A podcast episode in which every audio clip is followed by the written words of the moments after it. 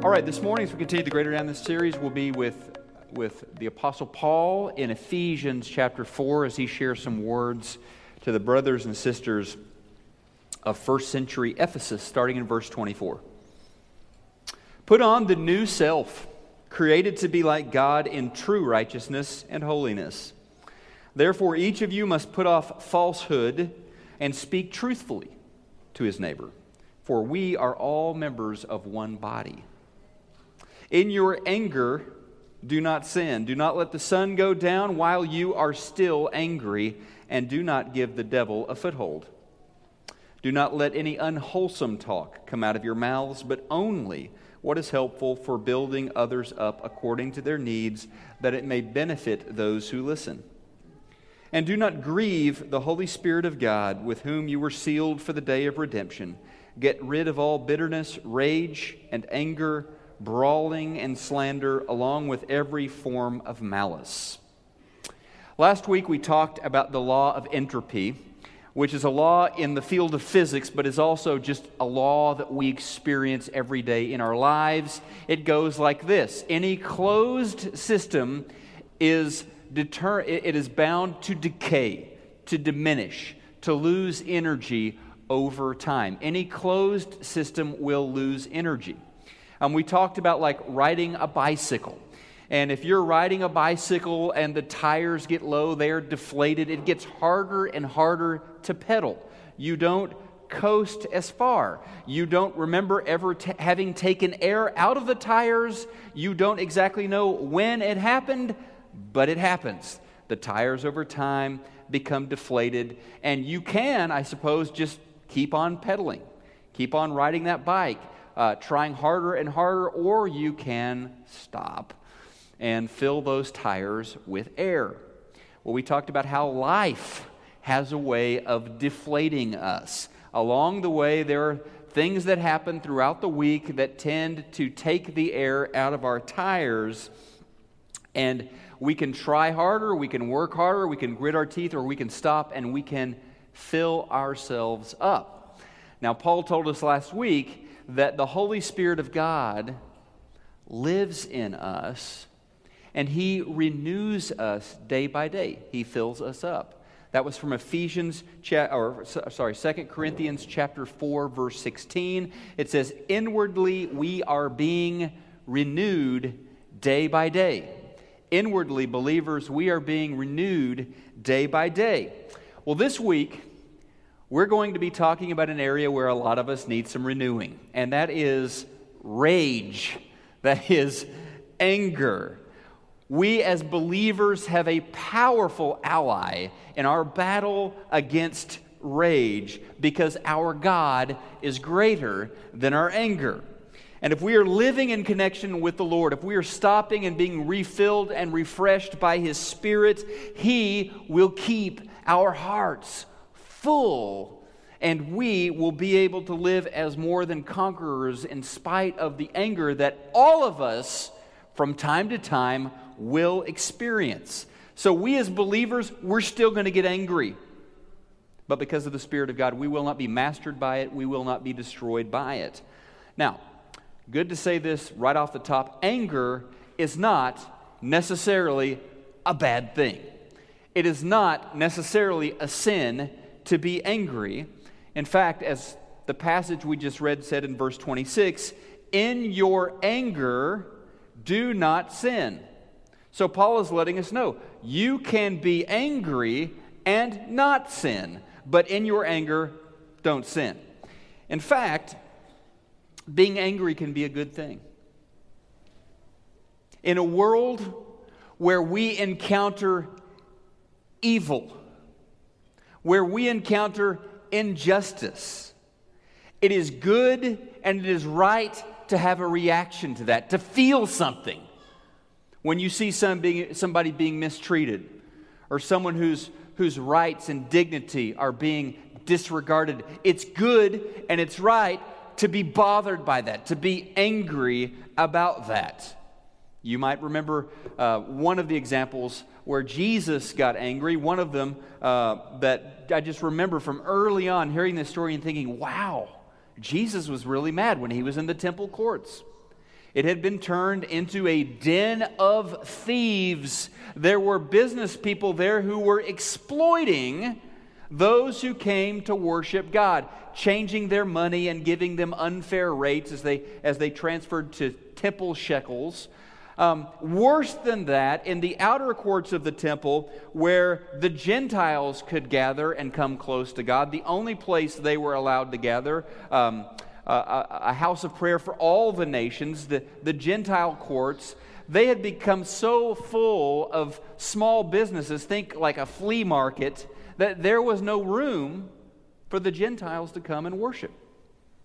They were simply crowded out of the presence of God. Jesus was angry about that. Starts flipping over temples, makes a whip, makes quite a scene. And that was the right response. That was being good and angry. You can be good and angry. In fact, sometimes the right response is to be angry. Now, a lot of our anger isn't helpful, it's hurtful, right? A lot of it isn't this kind of anger. We know this, the Bible confirms it. The Bible tells us in Proverbs 29, verse 22, a angry man stirs up dissension, and a hot tempered man commits many sins. Right?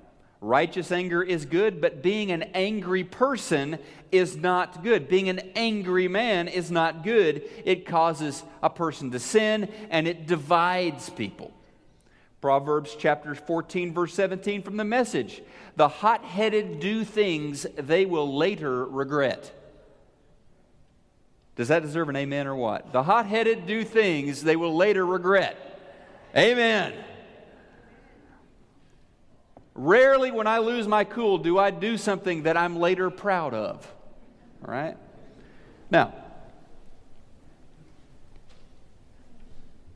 if we're going to experience the greater than life, we're going to have to we're going to have to begin to ask some some I think tough questions or, or deep questions and really explore ourselves a little bit. When it comes to our anger, we've got to be willing to do the work of figuring out why am I so angry? What is underneath this volcano of rage? And I hope that you'll think about that today. I hope that you'll think about that this week because we have to explore ourselves in order to uncover the roots of our rage. You may be angry, and congratulations if you are. You may be angry, this is on the outline this morning, because of number one, injustice. That's a good reason to be angry. Injustice in the world. That's what's supposed to get us angry. That is how God wired us to see people being mistreated, to see wrong happening, and to have a reaction to that. That's why Jesus was flipping the tables over at the, with the money changers in the temple, right? So, injustice should anger us. But we see our fallen nature even in this. Because often the injustice that angers us is not the injustice committed against another person or another group of people, it is the injustice that we suffer. Like Starbucks messing up our orders. Like getting cut off on 635.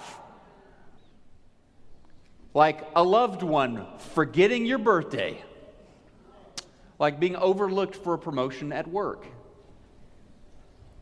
We are very easily angered at the injustices committed against us when we're not treated fairly. But we see our fallen nature in that we often don't react with all that much rage when we see other people, innocent people, being mistreated and being hurt. Next, something else that commonly makes us angry, that makes people angry, is just pain. Hurt and anger go together. There are, look, there are plenty of sins that I personally struggle with. I'll tell you this foul language, okay, cussing, I don't struggle all that much with foul language. It's just not one of the things that really tempts me. However, If I'm working around the house, I mean, maybe I'm hanging pictures on the wall, and you've got those tiny little nails that you use to hang pictures on the wall, and I nail my thumb, right? I'm just bam with a hammer. I hope nobody's listening to what I might say. The filter comes off. You stubbed your toe, headed to the bathroom in the middle of the night. Who knows what you might say? um, words, figures of speech that I would never use in ordinary speech tend to pour forth. I'm just being honest with you, okay? Now, pain. That's it. Pain makes us angry. Um, obviously, we're not just talking about physical pain here. We're talking about emotional pain. We're talking about the wounds that we have suffered in relationships and in our past history. How about another cause of, of our rage? And that is number three on the outline is frustration. Frustrations make us angry. Slow internet connections. Um, hotel Wi Fi that costs $20 a day. What's the deal with that, by the way? Maybe somebody can help me with this later on, but why is it that the really cheap hotel has free Wi Fi and the really expensive hotel, bam, they get you $20 a day? I don't know. You would think the nicer hotel with all the amenities, they just throw that one in for free, but they don't. It's the cheapo hotel that gives you the free. Wi- okay, anyway, enough of that. Meetings can be frustrating. Airports can be frustrating. TSA can be frustrating. Okay, it is frustrating. Getting stuck in traffic and being late on the one day you absolutely can't be late. That's frustrating and get you angry. So, if you're wondering why you are angry, ask yourself about frustrations. Is it that there are frustrations underneath my anger? Fear is another thing that can cause us to be angry. Fear. Um, parents, so your teenager is out very late. Very late. You can't go to bed. You can't go to sleep. You can't relax. They're not answering your phone calls. And I say this because I think every parent of every teenager can identify with this. They're not answering your phone calls. They're not answering your text message. And all of these scenarios are running through your head. Maybe there's been an accident. Maybe something terrible has happened, and then they come in, act as though nothing has happened at all. You get a little angry because you're worried. You've been concerned.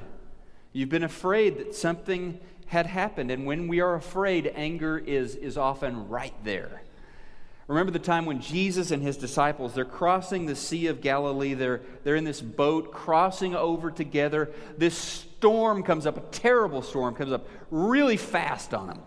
And the boat is just filling up with water, and, and the disciples are bailing the water, and they are scared to death. They think this is it. Remember what Jesus was doing? Sleeping. Okay? This whole thing is happening. He's taking a nap. The disciples were angry with Jesus. In Mark chapter 4, verse 38, they say, Teacher, don't you care if we drown? And you know what Jesus said to them?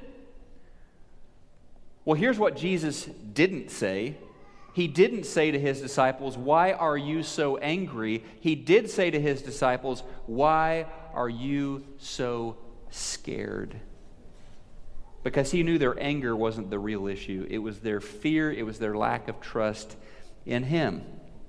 So it could back it could be that when you peel back your anger, you're going to find fear fear for your children, fear for your future, fear for your job security, fear for your health. Um, yeah, lots of things to be afraid about, and often they bring out the emotion of rage. And if we're going to get a handle on our rage, we need to be asking ourselves, why am I so angry all of the time? Maybe it's a fear. We're going to go a little bit deeper here. Maybe, number five, it is unmet expectations slash perfectionism. Okay, these two don't have to go together, but I thought they kind of fit neatly together unmet expectations or perfectionism.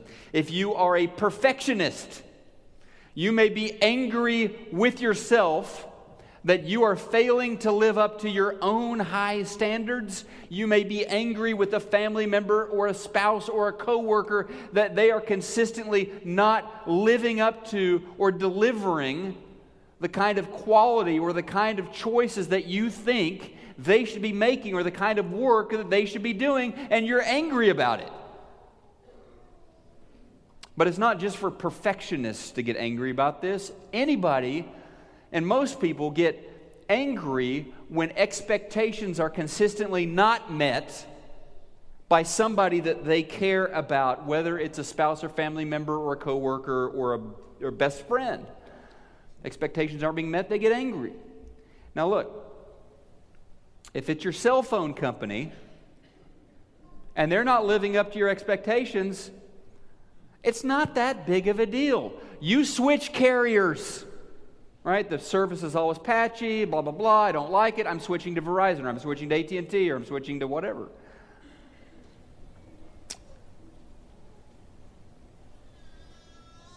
But when it's your spouse,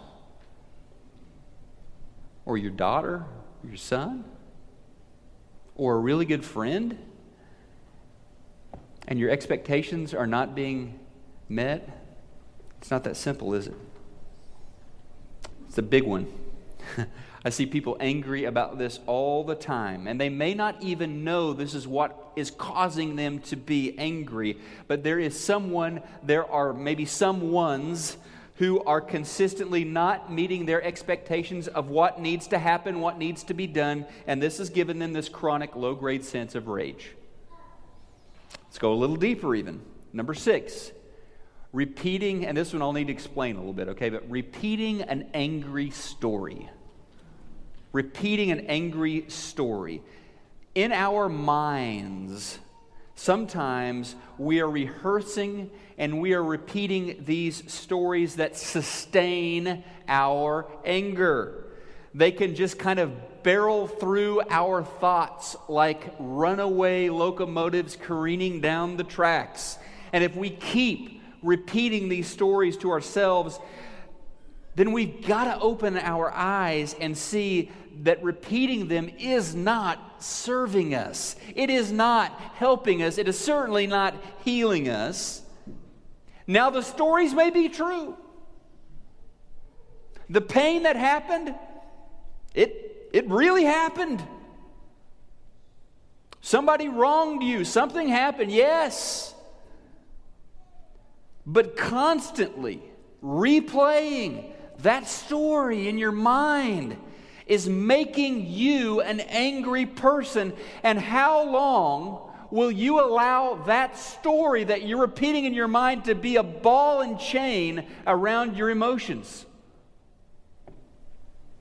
For some folks, the reason they are always full of rage or it's bubbling right below the surface is they keep revisiting these painful narratives in their minds. Now, we need to also be aware that anger can be a coping mechanism.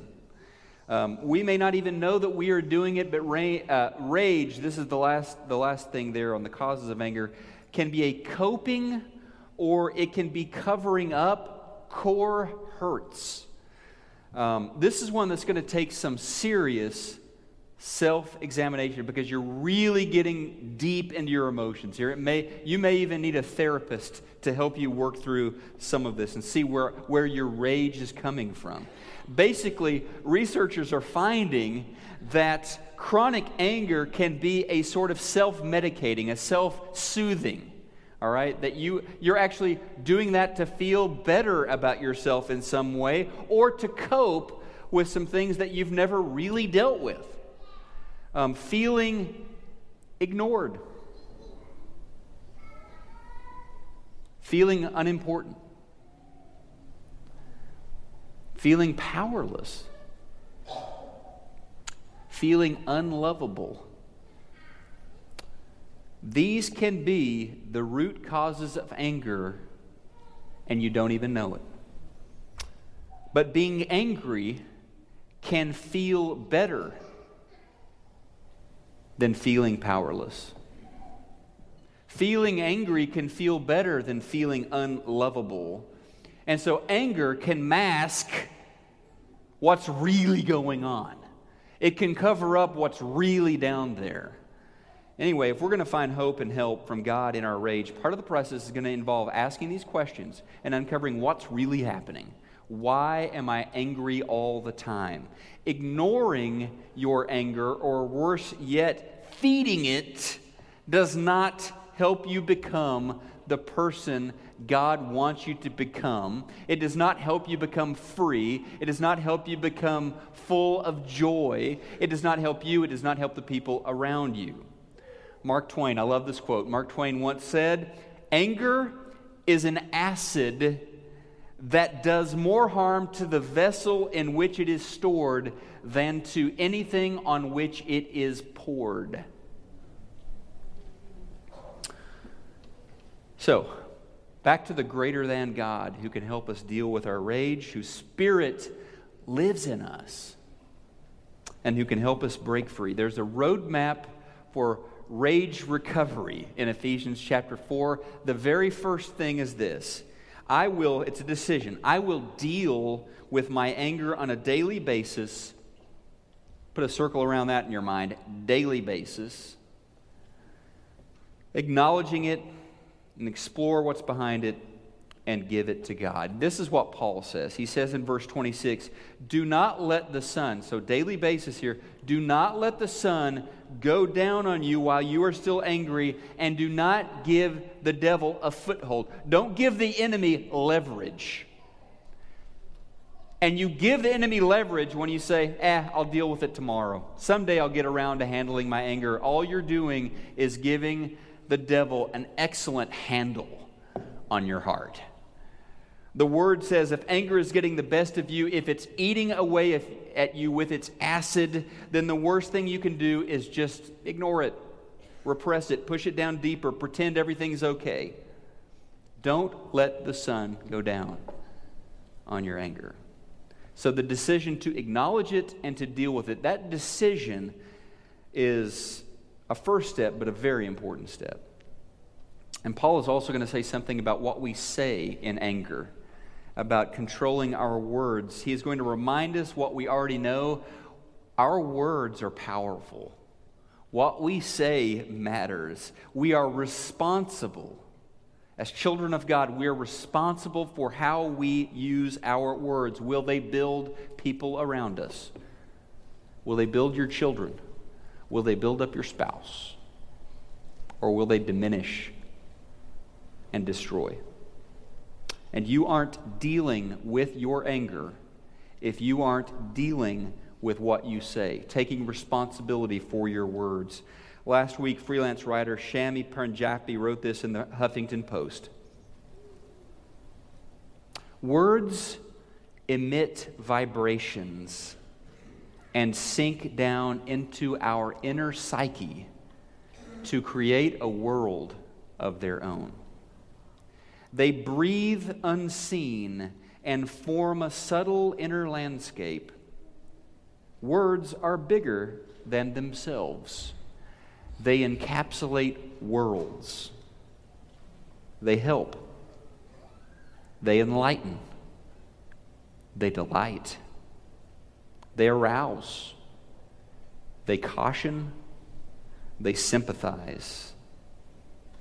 And the flip side they are little sharp weapons, too, that cut, hurt, wound, and in a few lethal seconds desecrate and totally demolish.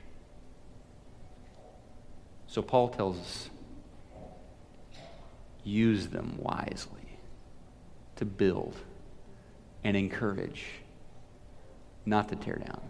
Number two, I will recognize the power of my words, using them to build others, not tear them down. Verse 29 says that I will use my words, building others up according to their needs, that it may benefit those who listen. Now, Paul confronts us with a reality that disciples of Christ cannot ignore. That our anger issues, that dealing with our anger issue is not optional. It is not something we can choose to either engage or not engage. Number three, I understand that my anger is a spiritual sickness, a serious spiritual sickness that grieves God. It breaks the Holy Spirit's heart when we don't deal with our anger. Verse 30. Do not grieve the Holy Spirit of God, with whom you were sealed for the day of redemption. Do not grieve the Holy Spirit of God, with whom you were sealed for the day of redemption. So, in the context of anger, Paul says that rage causes God to grieve. His Spirit lives in you. You're a temple of the Holy Spirit. He inhabits you. He has sealed you for the day of redemption. He is your guarantee of better things to come. He is your promise of glory eternal life, of heaven. And he mourns when a Christian makes the choice not to deal with their anger. Now, finally, Paul gives us a positive path forward um, that really helps us in our daily battles with anger. Many are held captive by these angry stories they keep rehearsing and repeating to themselves.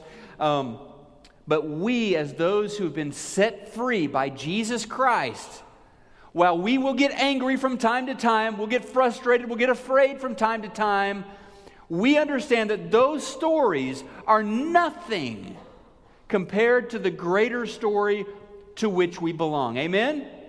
We belong to the gospel.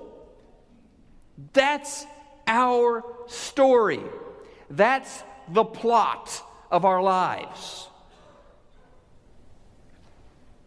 And that greater than story can pull us through, give us momentum to deal with our anger. Number four, every day, I choose to wear the greater story of which I'm a part. And this is the language Paul uses, is the language of, of putting on like you would a suit or, or, or your clothing in the morning, putting it on, wearing this identity. He says in verse 24, put on the new self created to be like God. Would you read that with me? Let's read that together. Put on the new self, created to be like God. So, whatever has happened to you, whatever has gone on in your past, whenever you've lost your cool or said things that you regret, know this, Paul says, you in Christ are a new person. He says, put it on, wear that. So, the first bullet point there I'm a new person. I am a new person in Christ. And don't miss out what he says here. Look, you may have accepted Jesus, you may have been baptized into Christ, you but the apostle says in verse 24, you've got to put on the new self. Put on the new self wake up and wear it every day. Decide that's the story I'm wearing today. I'm going to be a gospel shaped person today. Um, I'm a new person. So, whatever has happened to you up to this point, whatever mistakes that you have made, however you may have lost your temper, in, Christ you are a new person. Paul says, put that on instead of putting on those angry stories. Now, too easily, we tend to wear those lesser stories, the ones that people tell us about ourselves,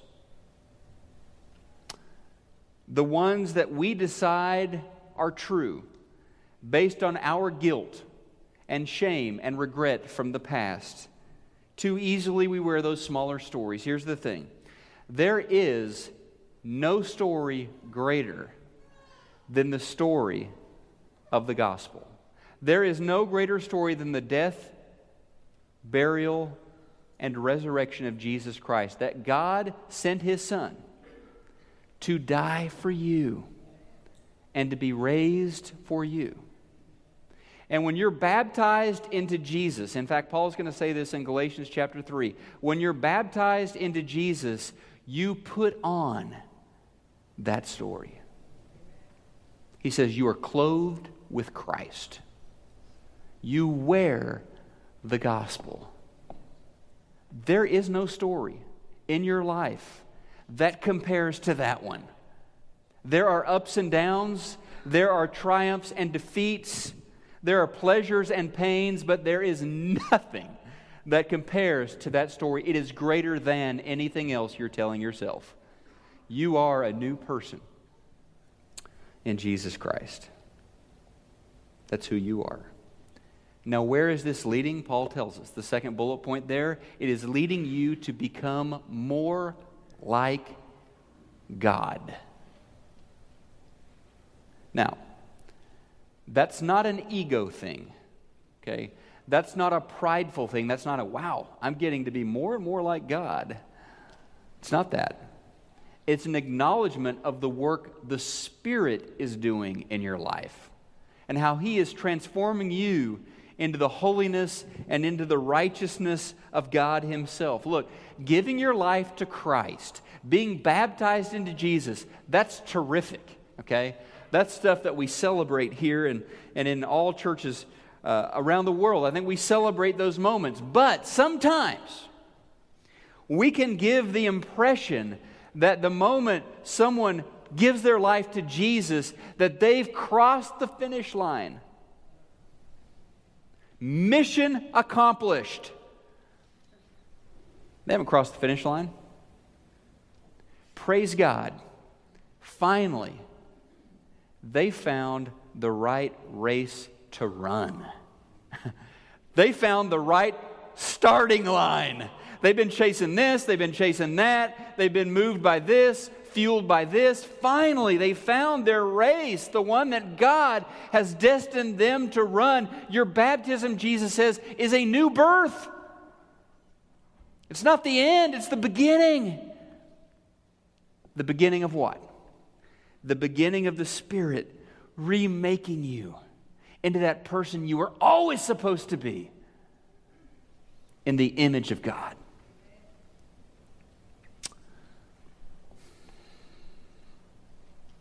And with the help of the forgiveness that we have through Jesus Christ, with the help of the Spirit that He gives us when we put Him on in baptism, with the encouragement of the family of God that surrounds us, we get to spend the rest of our lives growing more and more into this great, amazing story that God has plotted out for us. So, Paul, I think, has given us a very clear roadmap to rage recovery.